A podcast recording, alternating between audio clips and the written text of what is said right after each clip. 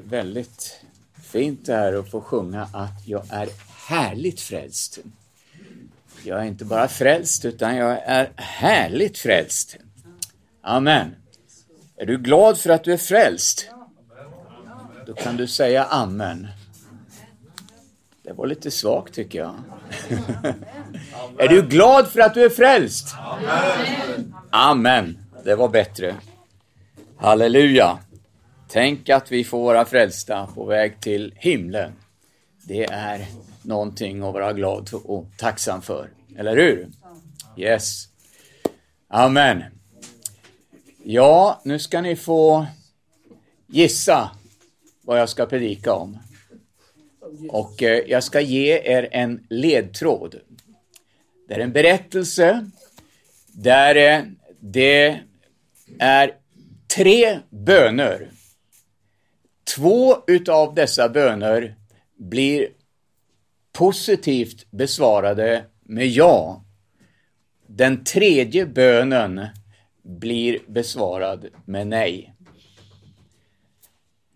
Eh, det är en berättelse som förekommer både i Matteus, Markus och Lukas. Det är en viktig berättelse och eh, någonting stort som hände som det inte predikas så ofta om. Inte så ofta som jag tycker att det borde predikas om.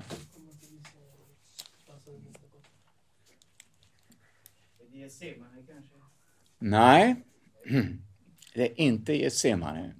Men det är ifrån Lukas 8 och eh, här kommer det. Så här kommer det. Lukas 8 och 26. Det seglade till Gerasernas område som ligger i mitt emot Galileen. När Jesus steg i land möttes han av en man ifrån staden. Han var besatt utav onda andar och hade inte haft kläder på sig på länge. Och han bodde inte i något hus utan ibland gravarna. När han fick se Jesus ropade han och föll ner inför honom och skrek. Vad har du med mig att göra, Jesus, du den högste Gudens son? Jag ber dig, plåga mig inte. Jesus hade nämligen befallt den orena anden att fara ut ur mannen. Länge hade den hållit honom i sitt grepp. Han hade varit bunden med kedjor och fotbojor och blivit bevakad, men han hade slitit sönder bojorna och drivits ut i ödemarken av den onde anden. Jesus frågade honom, vad är ditt namn? Han svarade Legion, för det var många onda andar som hade kommit in i honom. Och det bad att Jesus att han inte skulle befalla dem att fara ner i avgrunden. Och så kommer det om svinjorden och, och eh, hur andarna får in i svinen.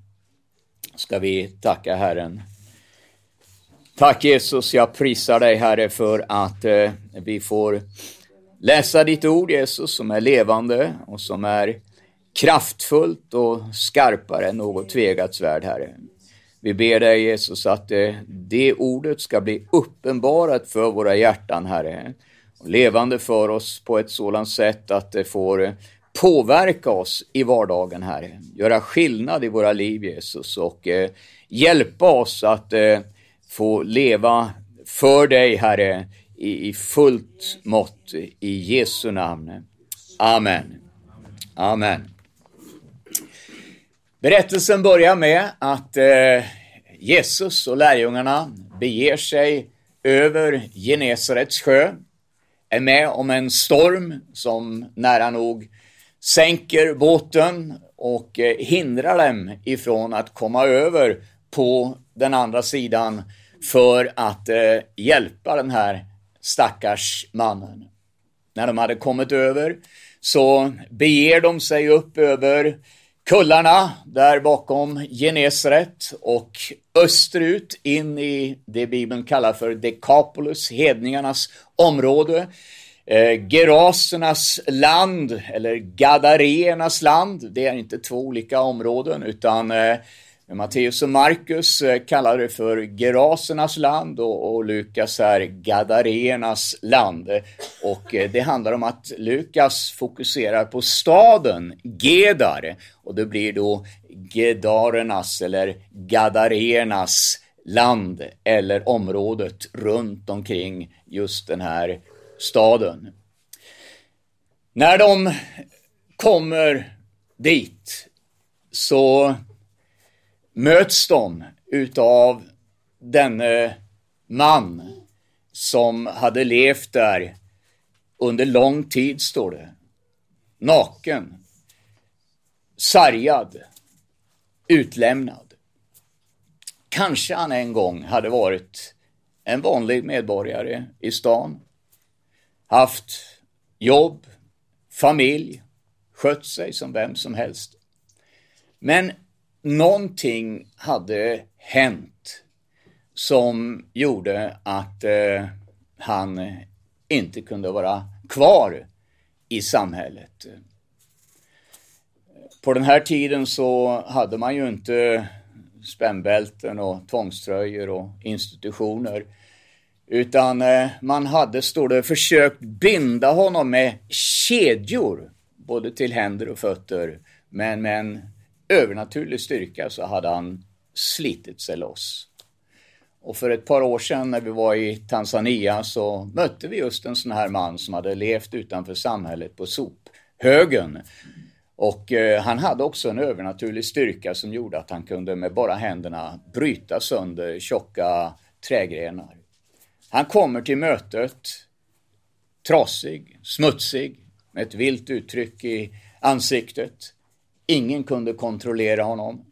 Men i Jesu namn så blir han fullständigt satt fri och vittnar sen nästa möte om vad Jesus har gjort i hans liv.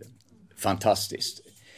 Jesus, han eh, förmår och eh, han eh, har kommit, står det, för att göra djävulens gärningar om intet.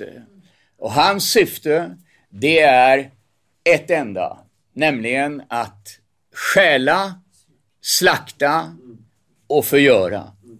Och det var det han höll på att nu åstadkomma i den här mannens liv.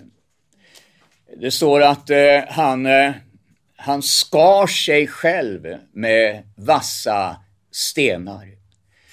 Och eh, det är också det som djävulen är ute efter att åstadkomma i det människors liv som han får grepp om. Att man ska på olika sätt skada sig själv. Och jag tror inte det var en tillfällighet att han bodde ibland de döda. Någonting som ju för juden var totalt otänkbart. Att eh, komma i kontakt med döda gjorde att man själv blev oren. Men den här mannen, han bodde ibland gravarna, förmodligen klipphålor där i, i berget dit man la de döda kropparna.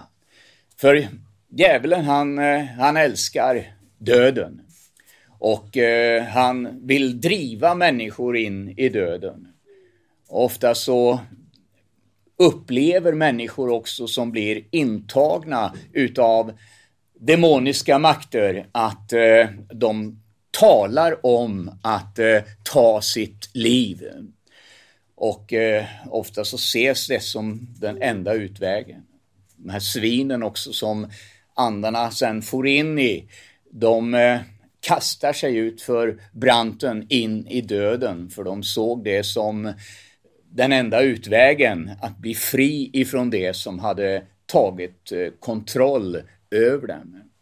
Ofta så hör man också människor som eh, skadar andra, kanske mördar andra, att eh, man vittnar om och säger att det var någonting som tvingade mig. det var en röst jag hörde, jag måste bara göra detta.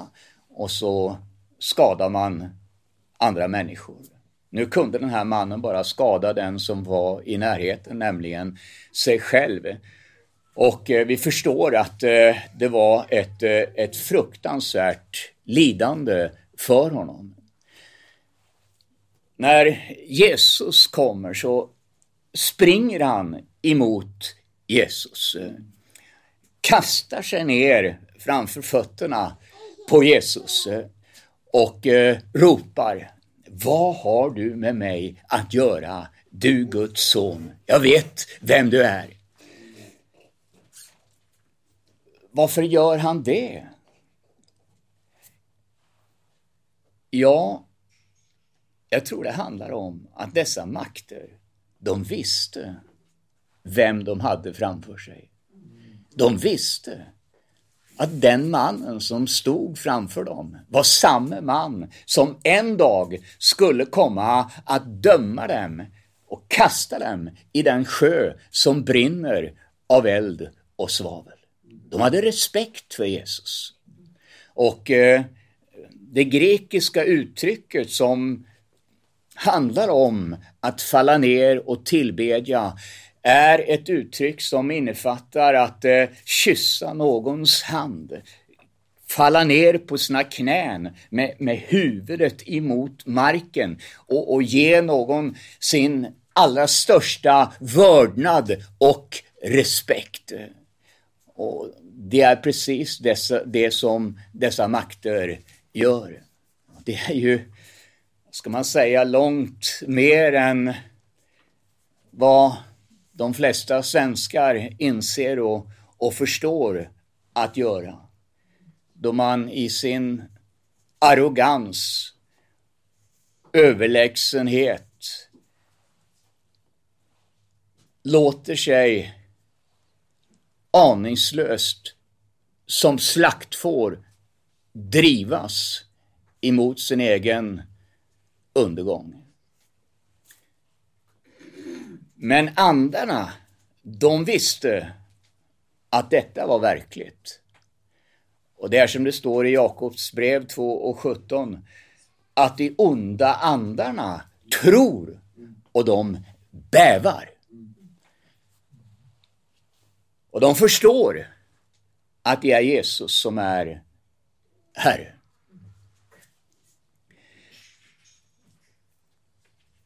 När vi läser om det här så är det ju kanske inte vanligt att vi upplever det just på det här sättet i, i vår värld.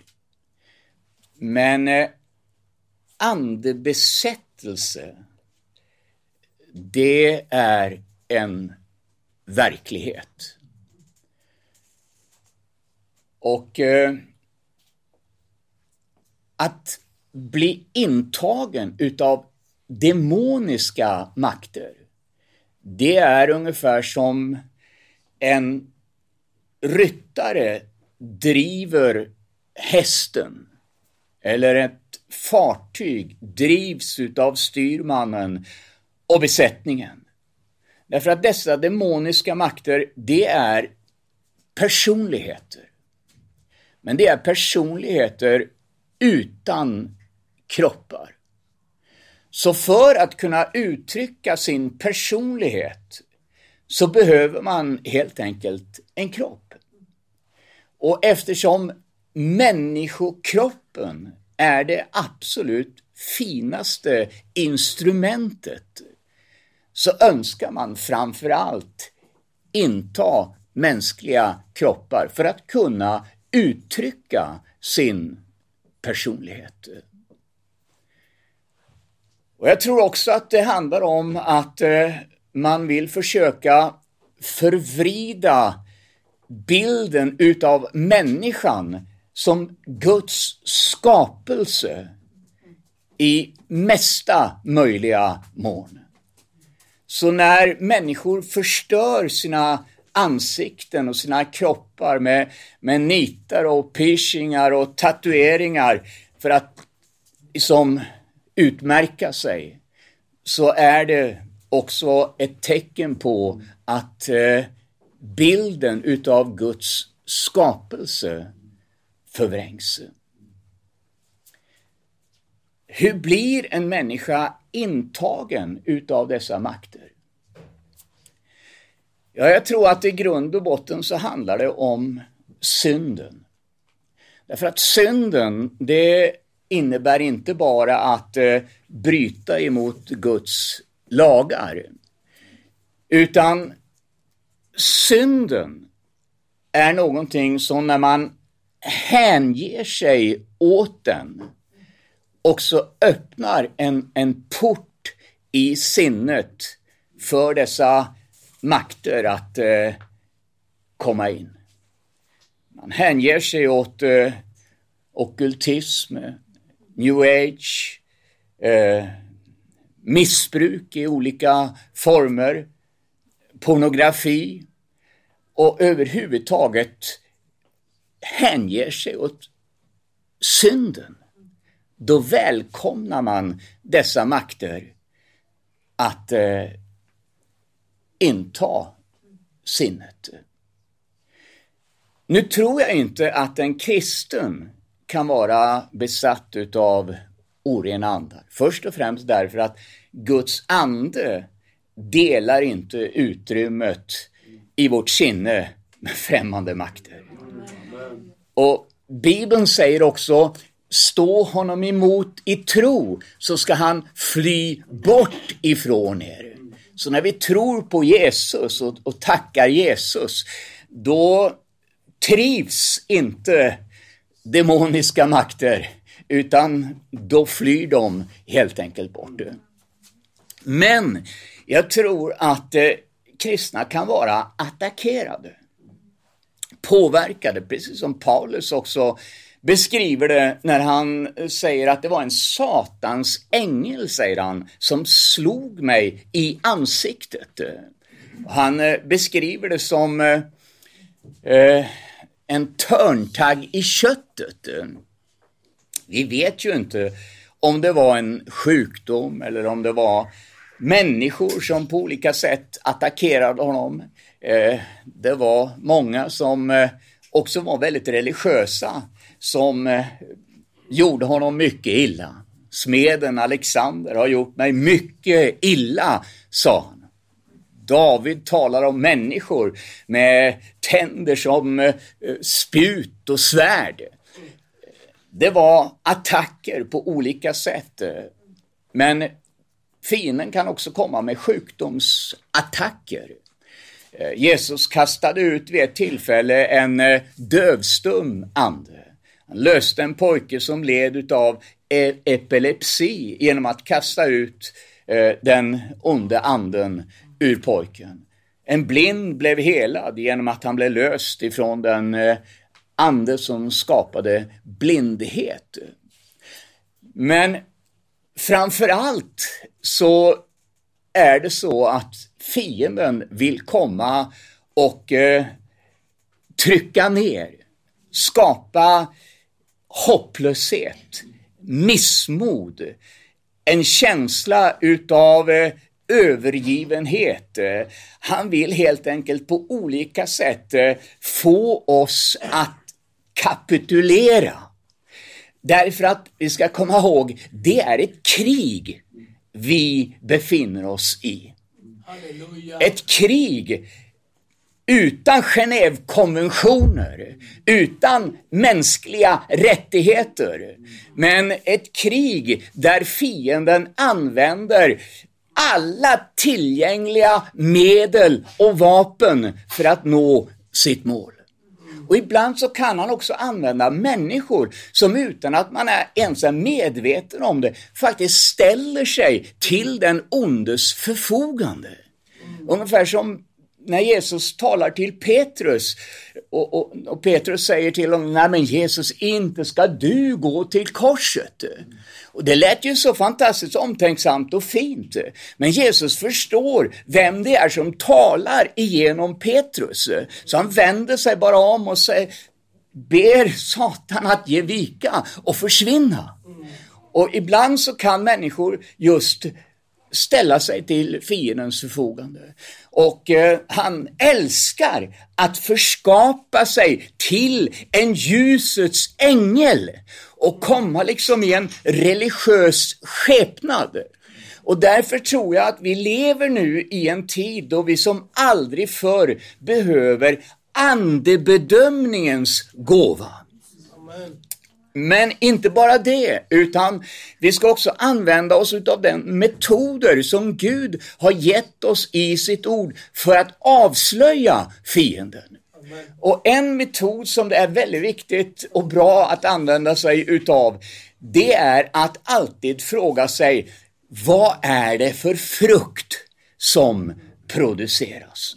Därför att ett gott träd producerar alltid god frukt och ett dåligt träd dålig frukt. Så enkelt är det. Så när människor säger och gör saker och ting eh, i all välmening ibland, så måste man fråga sig, vad leder detta till? Leder det till att eh, människor blir missmodiga?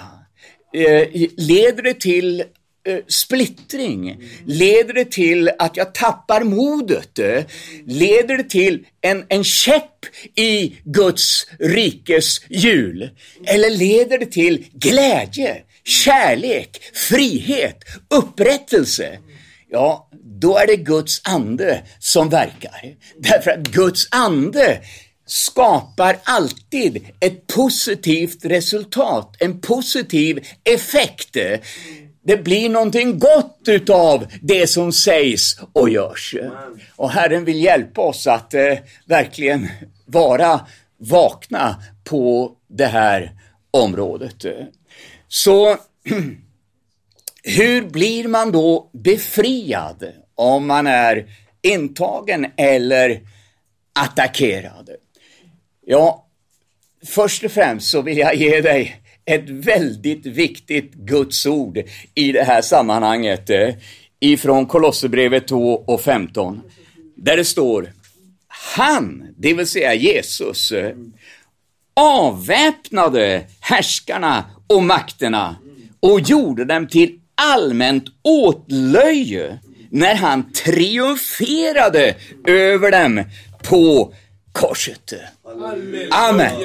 Det vill säga Jesus har tagit ifrån djävulen alla hans vapen. När han satte sin genomstungna fot på den gamle ormens huvud och krossade honom, eh, då tog han inte bara ifrån honom hans vapen, men det står att han gjorde honom till åtlöje inför hela andevärlden. Så det enda vapen fienden egentligen har kvar, det är lögnen. Det vapnet, det använder han väldigt flitigt.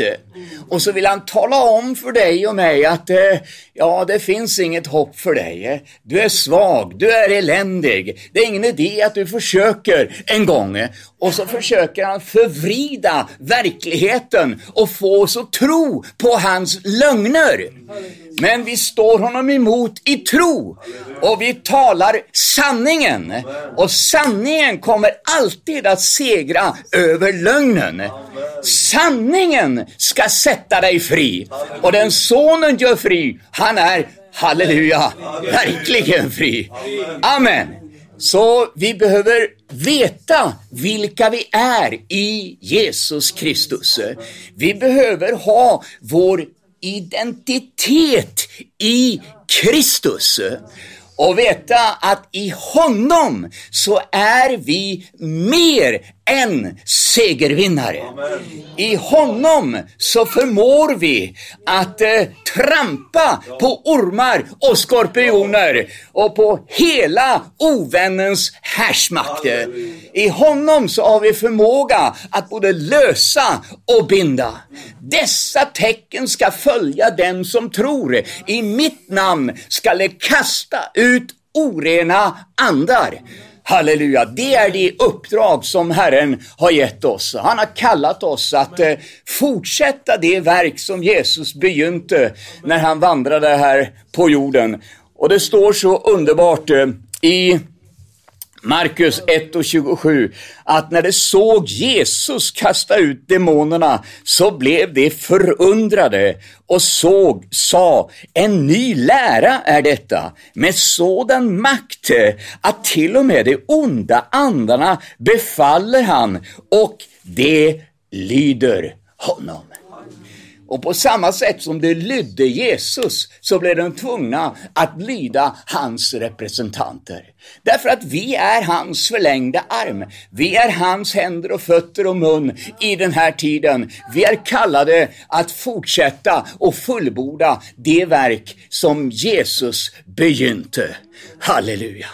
Och i hans namn så har vi makt och vi har myndighet.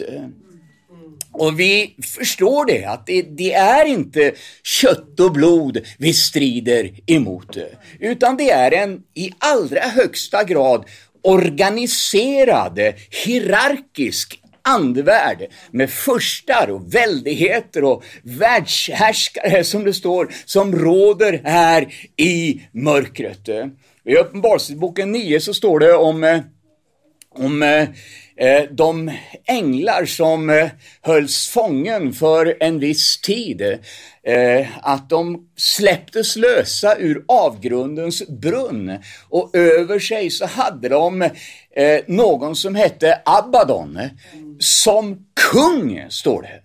Mm. Det finns kungar, det finns världshärskare, det finns generaler i den andliga världen som styr dessa demoner som fungerar liksom som fotfolket för att plåga människor. Och jag tror att vi ska ta kontroll i den andliga världen. Därför att dessa makter, de fruktar i själva verket eh, namnet Jesus. Halleluja. De bävar inför namnet Jesus. Och eh, jag har sett det så många gånger både i Afrika och Indien när människor kommer helt normala till mötet eh, och man kan inte se någon skillnad på människor. Men när vi börjar att predika om korset, eh, om blodet, om Golgata så tar dessa makter tag i människor, kastar dem ner på marken, får dem att rulla runt och skria högt och så får de bli lösta i namnet Jesus. Därför att de här makterna, de är fullständigt skräckslagna, livrädda. Och de säger till Jesus här att har du kommit för att skicka oss ner i, i dödsriket innan tiden är inne till och med. Det är, ju, det är ju intressant att de här makterna, de har till och med rätt eskatologi. Du är här för tidigt Jesus. och så fruktar de och grips av ångest att, att Jesus ska skicka dem i förväg. Eh, men, eh, men eh, därför är det så viktigt att, veta att du och jag, vi behöver sannerligen inte böja ryggen under någon slavpiska eller frukta, utan vi har övertaget. Halleluja! Judarna, de trodde det att eh, för att kunna ta kontroll över en, en ande så måste de veta andens namn. Och eh, när eh, den här demonen eh, svarar på Jesus när han eh, kastar ut honom, eller vill kasta ut honom, så slingrar han sig och eh, Eh, så säger han att eh, vem är du Jesus Guds son? Och då, då säger Jesus, eh, vad är ditt namn? Och när han svarar då legion så är ju inte det ett namn. Och då tänker de som står där runt omkring att eh, nu har anden övertaget för han säger inte sitt namn. Men eh, för Jesus har det ingen som helst betydelse. Judarna de försökte med olika metoder och med, med olika tecken och eh, ritualer att lösa människor. Och eh, Jesus säger i Lukas 11, när han blir anklagad för att driva ut de orena andarna med Belsebub, så säger han, med vem driver då era söner ut dem? I vems namn driver era söner ut dem? Så de höll på med andeutdrivning skeva söner, prästsönerna i apostlärningarna, försökte med att säga, ja, i, i, i det namn som Paulus predikar så driver vi ut er. Och så försökte de liksom med, med olika ritualer och, och, formler. Men att driva ut orena andar handlar inte om vare sig krucifix och vidvatten och, och korstecken och ritualer och formler, utan det handlar om att i Jesu namn bara tilltala den orena anden att ge vika. Det är du och jag som har övertaget och det ska vi aldrig någonsin tvivla på. Men vi ska inte ge djävulen något tillfälle, utan det är så oerhört viktigt att sätta på sig hela tiden hela Guds vapenrustning. Frälsningens hjälm som skyddar och bevarar våra tankar i Kristus Jesus. Använda oss av Andens värld och tala om för fienden vad det står skrivet för någonting. Bredvillighetens skor som gör att vi vill vara med. Vi drar oss inte undan, men vi håller oss framme. Vi vill vara med.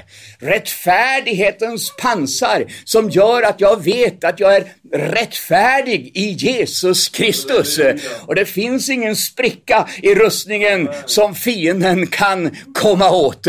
Utan jag är bevarad i Jesus Kristus. Och ingenting ska någonsin kunna rycka mig ur hans hand. Är inte det underbart? Halleluja. Jag måste ta lite vatten. Halleluja. Det står i första Johannes 3 och 8 att eh, Guds son har uppenbarats för att göra en ände på djävulens gärningar. Det är det han har kommit för att göra. En ände på djävulens gärningar. Och det är det som du och jag också är kallade till att göra att eh, lösa och befria det bundna. Han har kommit för att eh, lösa och hela alla som är under djävulens våld. Och är man inte på Guds sida, då är man på den andra sidan. Jesus säger, den som inte är för mig, han är emot mig. Den som inte församlar, han förskingrar. Och därför är det så oerhört viktigt att verkligen helt och hållet ställa sig på Guds sida. Och står du på den sidan, då står du på den segrande sidan. Och då kan det hända precis vad som helst. Men då vet du att eh, oavsett hur det känns och hur det ser ut, så har du ändå segern. Och eh, när eh, sen mannen blir befriad och eh, löst så står det att eh, man kom ut till eh, Jesus och så fann man mannen som andarna hade lämnat sitta vid Jesu fötter klädd och vid sina sinnen. Och kan du tänka dig, då står det, då blev de rädda. ja, det är ju nästan komiskt va. Här har de levt med en fullständigt tokig, vanvettig man eh, som levt bland gravarna, skadat sig själv och andra. Men det var okej. Okay. Men när de ser honom sitta befriad vid Jesu fötter, då blev de rädda. Och så har det egentligen alltid varit. Eh, det står i Första Konungaboken 17 om när eh, kung Ahab möter Elia, att eh, han, han säger till honom, är du här också, du som har dragit olycka över hela Israel? Och det är ju märkligt att eh, Guds folk som står för ljuset och sanningen ses som ett hot i samhället, eh, ett hinder som behöver på olika sätt blockeras och tryckas tillbaka. Men eh, syndens effekter, ja, det är ganska naturligt och okej okay att leva med. Det är precis som att svart har blivit vitt och, och vitt har blivit svart. Det står i Uppenbarelseboken 11 om eh, de två vittnena i Jerusalem som predikade evangelium. De försökte att döda dem med alla tänkbara medel. Men det var precis som att de var, eh, vad ska man säga, bulletproofs. alltså, de, eh, de hade eh, skottsäker väst i den heliga ande. Det gick inte att döda dem. Men så tillåter Gud sen att de blir dödade. Och de begraver dem inte. Men kan du tänka dig att de blir så glada runt om i hela världen så de skickar runt presenter till varandra för att fira att dessa sanningssägare äntligen har blivit röjda ur världen. Och så är det med djävulen. Han attackerar den som predikar och står för sanningen. Och därför så är det framförallt de som står i frontlinjen som blir utsatta för denna kanonad. Så bed för vårt lands ledare, pastorer och, och andra som ställer sig i fronten och som blir utsatta. Vi ska hålla dem uppe i bön. Och faller man så ska vi be att Gud upprättar. Därför att eh, vi behöver var och en nu eh, alla goda krafter för att eh, avsluta den här striden i triumf. Halleluja. Det står i Johannes 3 och 19. Ljuset kom in i världen, men människorna älskade mörkret mer än ljuset. Och är det inte så idag? Man älskar mörkret mer än ljuset. Man vältrar sig i smutsen och i synden som svin.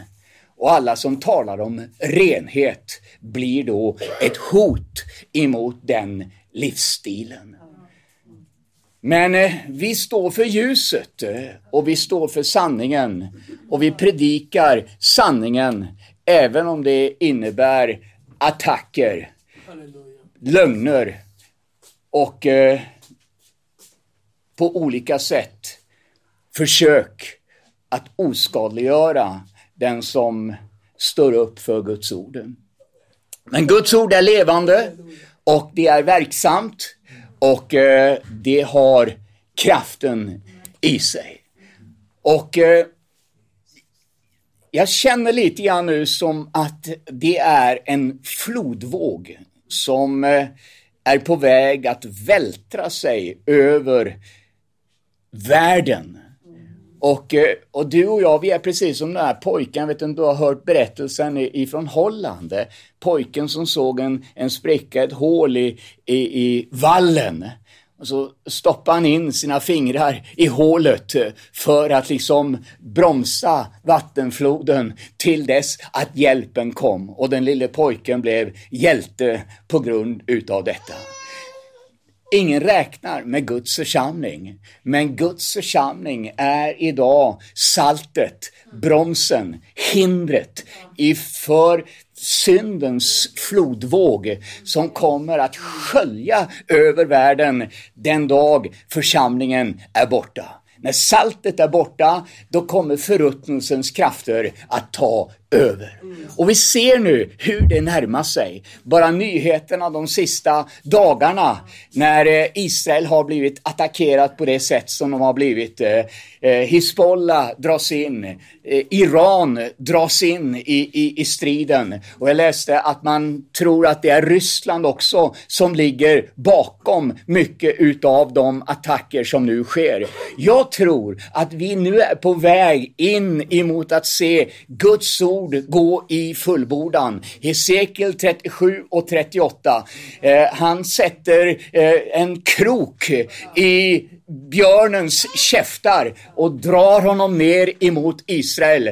Men där ska bågen slås ur hans hand och så kommer Jesus att triumfera. Halleluja!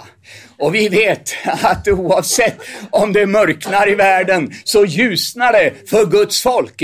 Därför att vi är med på den segrande sidan. Och vi har läst det sista kapitlet. Halleluja! Vi vet hur det slutar. Det slutar i seger. Halleluja! Och varje dag så har vi löfte om att leva i seger. Så låt dig inte plågas, låt dig inte torteras, därför att det är med orätt som djävulen kommer med varje plåga, varje nedbrytande, ödeläggande tanke. Ta varje tankefund till fånga och lägg dem under Jesu lydnad och prisa Herren för att han har satt dig fri i Jesu Kristi namn. Genom hans blod så är du dyrt köpt. Du är fri i Jesu namn. Halleluja! Är inte det fantastiskt? att eh, vi har fått lämna det gamla, vi har fått lämna mörkret och gå in i ljuset. Och därför vill vi leva i ljuset och tjäna den Jesus som har gjort allt för oss och som vi känner, vi älskar och vill tjäna utav hela vårt hjärta in till den dag han kommer för att kalla oss hem. Snart så lyfter vi, halleluja! Snart så far vi rätt in i himlen. Åh Jesus, och det ska vi göra i triumf. Halleluja, i Jesu namn. Amen. Jesus, jag tackar och prisar dig Herre för att du är närvarande. Tack för att du är här Jesus, för att uppenbara din kraft Jesus. Tack att du har kommit för att göra djävulens gärningar om intet Herre. Du har kommit för att eh, upprätta Jesus. Du har kommit för att hela, för att läka. Jesus, du har kommit för att sätta fången fri Jesus. Jag tackar dig för att vi får uppleva din kraft eh, mitt ibland oss idag Herre. Du är densamme igår, idag och till evig tid. Tack Jesus Kristus för att du förmår Herre. I Jesu namn så sätter du människor fri också idag Herre. Tack Jesus för att djävulen får böja sig Herre. Tack Jesus för att du är Herre i våra liv i Jesu namn. Jag prisar dig. Halleluja. Halleluja Jesus. Oh, Ramashendo, lo baradiendo, lo.